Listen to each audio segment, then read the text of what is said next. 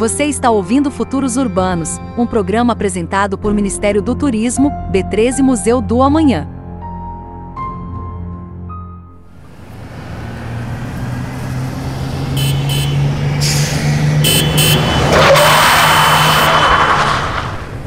Caramba, quase me derruba.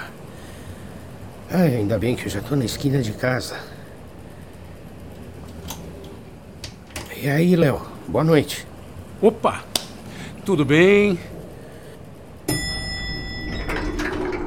Ai, acho melhor tomar um banho para esfriar esse juízo. Que calor. Oh, já tava molhado de suor depois desse susto, então.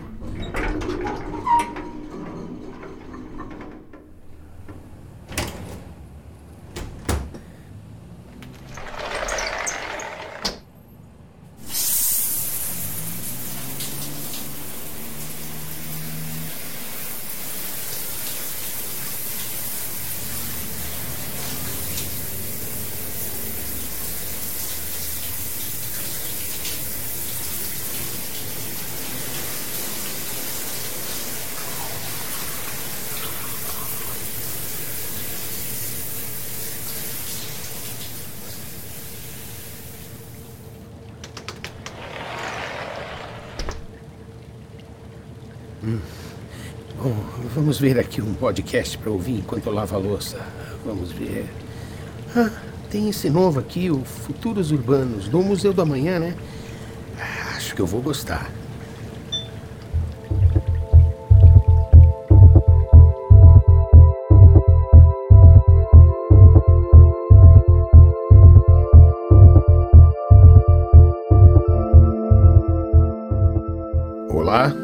Seja bem-vindo ao Projeto Oblu. Tudo bem? Quer dizer, se você está me ouvindo no Brasil dos anos 2020, talvez as coisas estejam bem difíceis.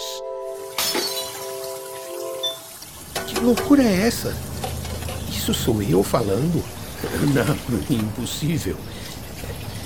Será que eu estou imaginando coisas? Deve ser a adrenalina do acidente ainda. A grande pandemia, como nós chamamos hoje os anos de coronavírus, se prolongou e, infelizmente, sinto dizer que não foi a última. Não está entendendo nada do que eu estou falando? não se preocupe, daqui a pouco você vai saber tão bem o que é o Blue que vai falar para todos os seus amigos. Mas uh, deixa eu me apresentar. Eu sou o Pedro Reis. Sou um homem branco de 82 anos, uso uma camiseta florida de botões, bermuda e tênis todos de material orgânico. Meus cabelos grisalhos estão curtos, minha barba é média, bem penteada e está ficando cinza como os cabelos. Em 2022, eu era um urbanista envolvido no cicloativismo carioca de forma discreta. Mas no mesmo dia em que quase caí da bicicleta, eu também ouvi esse podcast e entendi que eu tinha uma missão. Ah, aí já é demais. Ele tá falando como se fosse eu. E a voz realmente se parece com a minha, mas como isso é possível? Será que é deepfake? Deixa eu voltar aqui. Em 2022, eu era um urbanista envolvido no cicloativismo carioca de forma discreta. Mas no mesmo dia em que caí da bicicleta, eu também ouvi esse podcast e entendi que eu tinha uma missão. E isso fez com que eu me engajasse ainda mais na questão da mobilidade. Eu já pensava na cidade como um organismo vivo, mas decidi agir para que as coisas mudassem. Com o tempo, fui um dos muitos que atuaram para a fundação do Instituto de Preservação da Humanidade. Hoje, sou um dos diretores brasileiros do Instituto. Bom, agora que a gente já se conheceu, vem comigo. Vamos dar uma voltinha pelo Rio de Janeiro. Eu e os meus amigos queremos te mostrar um pouco da vida do Brasil no futuro. Isso vai te ajudar a entender a missão.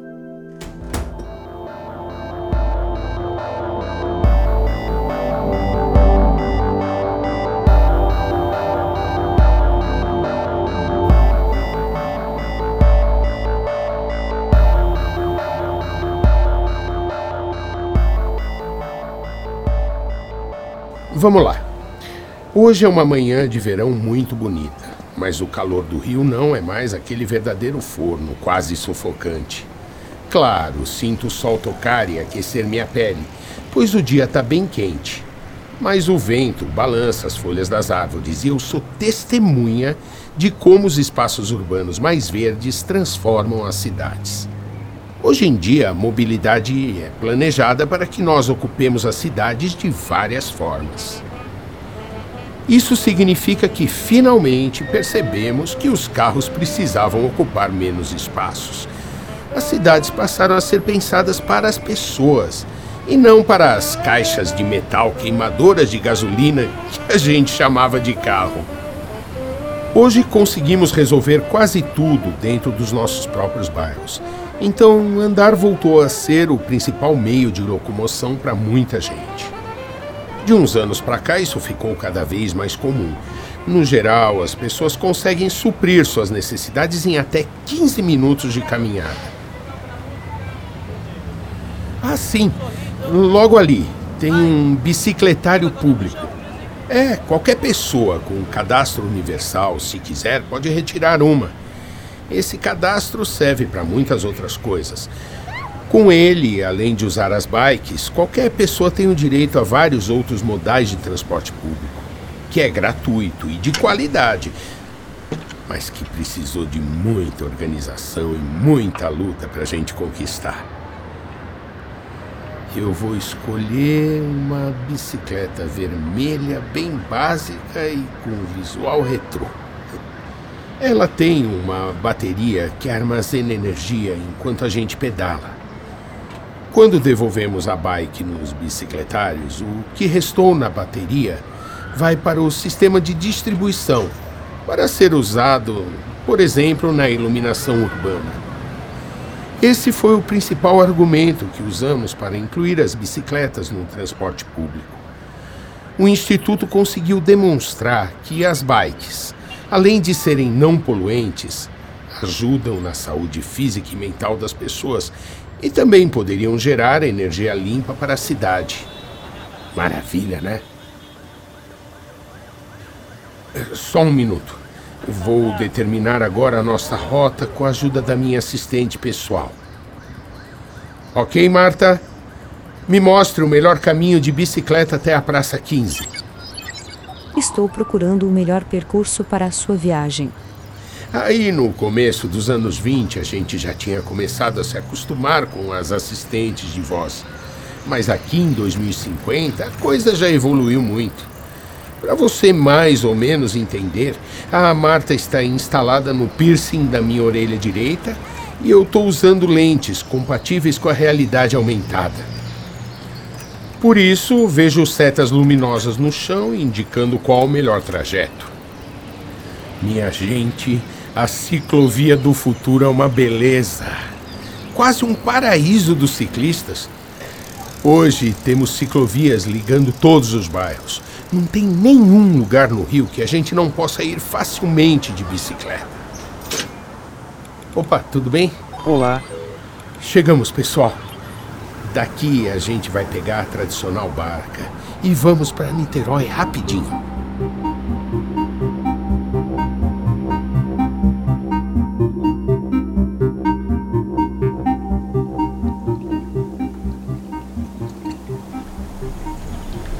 Essa nova versão da barca Rio Niterói funciona de forma autônoma e o sistema de navegação foi desenvolvido aqui mesmo no Brasil. Bom, o transporte sem motoristas não deve ser uma novidade para você. Pelo que eu me lembro, aí no passado vocês já começaram a experimentar modelos de serviço de carros autônomos, mas isso evoluiu tanto, várias coisas mudaram. Hoje em dia, a gente entende como era problemático o uso mais individualista dos carros. Quanto tempo um carro andava por dia? E quanto tempo ele permanecia parado, estacionado? Quantas pessoas ele levava em cada viagem? Ouviu? Oh, esse som significa que o nosso passeio de barca está chegando ao fim.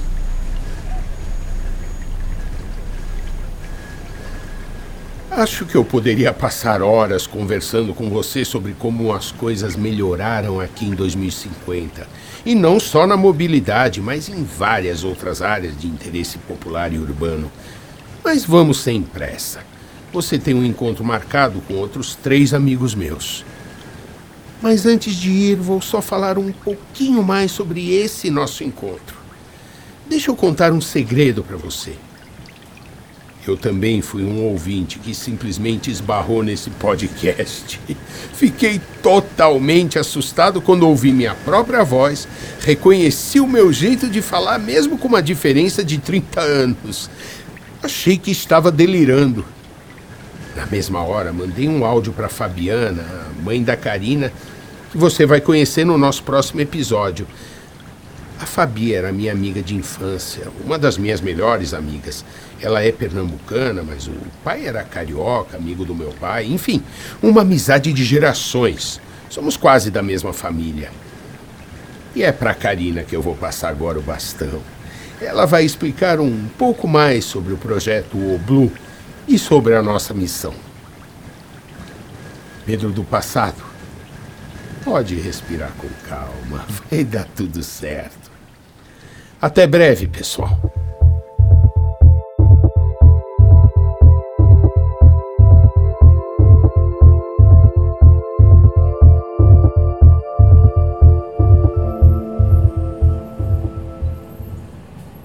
Eu não sei o que foi isso, mas eu realmente preciso falar com a Fabi.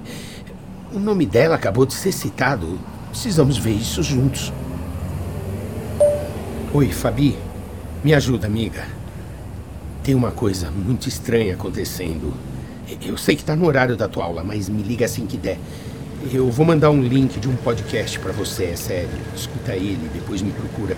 Parece que sou eu falando e eu não lembro de ter gravado isso. E o cara que fala, ele fala como se estivesse no futuro. Parece um delírio de ficção científica. Esse meu eu diz que ele é de 2050. E ele fala no teu nome e ainda menciona a Karina. Me liga, a gente precisa entender o que é isso. Eu vou continuar a ouvir os outros episódios do podcast. É, é o único jeito de descobrir o que é esse tal projeto Blue e desvendar esse mistério.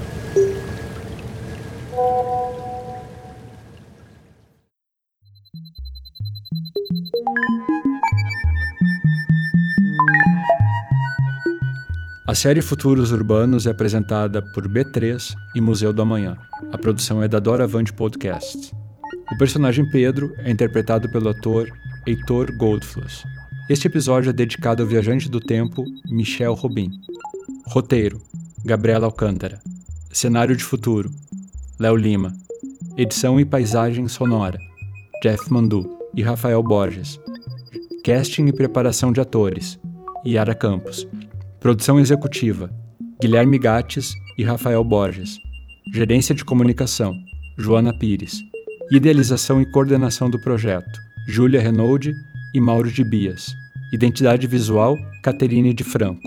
Este programa foi ao ar graças à colaboração da equipe do Museu do Amanhã, em especial a Marilis Lage, Camila Oliveira, Drian Moraes, Jéssica Tabucci, Leonardo Menezes, Matheus Caparica e Pedro Miller.